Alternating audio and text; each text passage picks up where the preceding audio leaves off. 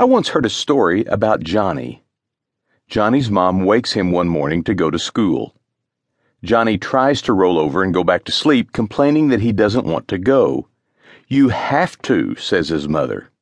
But why? Nobody in the school likes me. The teachers hate me. The kids are all mean to me. Even the janitor picks on me. Why should I have to go?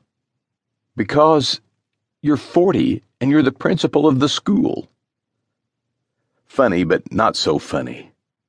Just prior to the summer of 1992, I distinctly remember having a very similar conversation with my wife.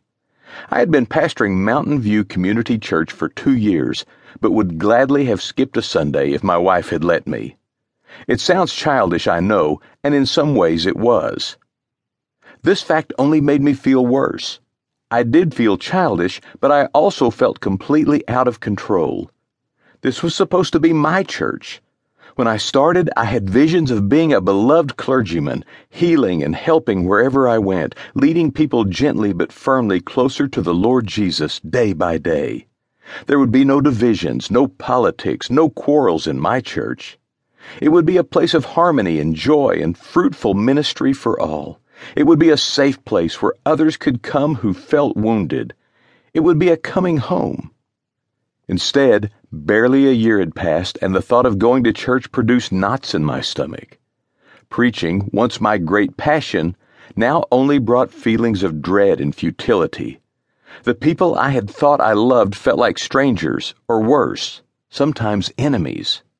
If the church was not a refuge for me, how could it possibly be so for anyone else?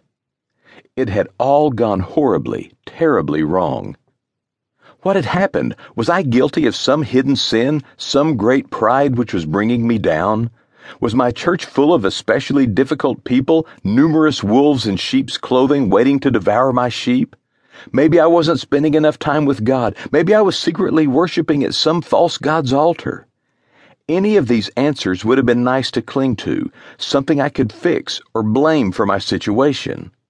But none of these were the case. It was much more pathetic. My great sin was merely this that I was failing, had failed. God had set me a task, a great moment, and I had failed. Utterly, completely. The church was going down the tubes, and my life was going with it. My relationship with God was faring no better, as I could only see what a great disappointment I was to Him, and this often made me want to run from Him, not to Him.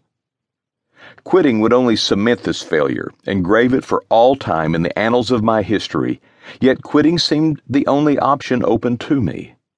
What little care I still had for the church required I leave it to preserve it. What little hope I had for preserving my family and my own sanity and faith seemed to require it too. There was nowhere to go but down, but at least that was different from the misery I currently was experiencing.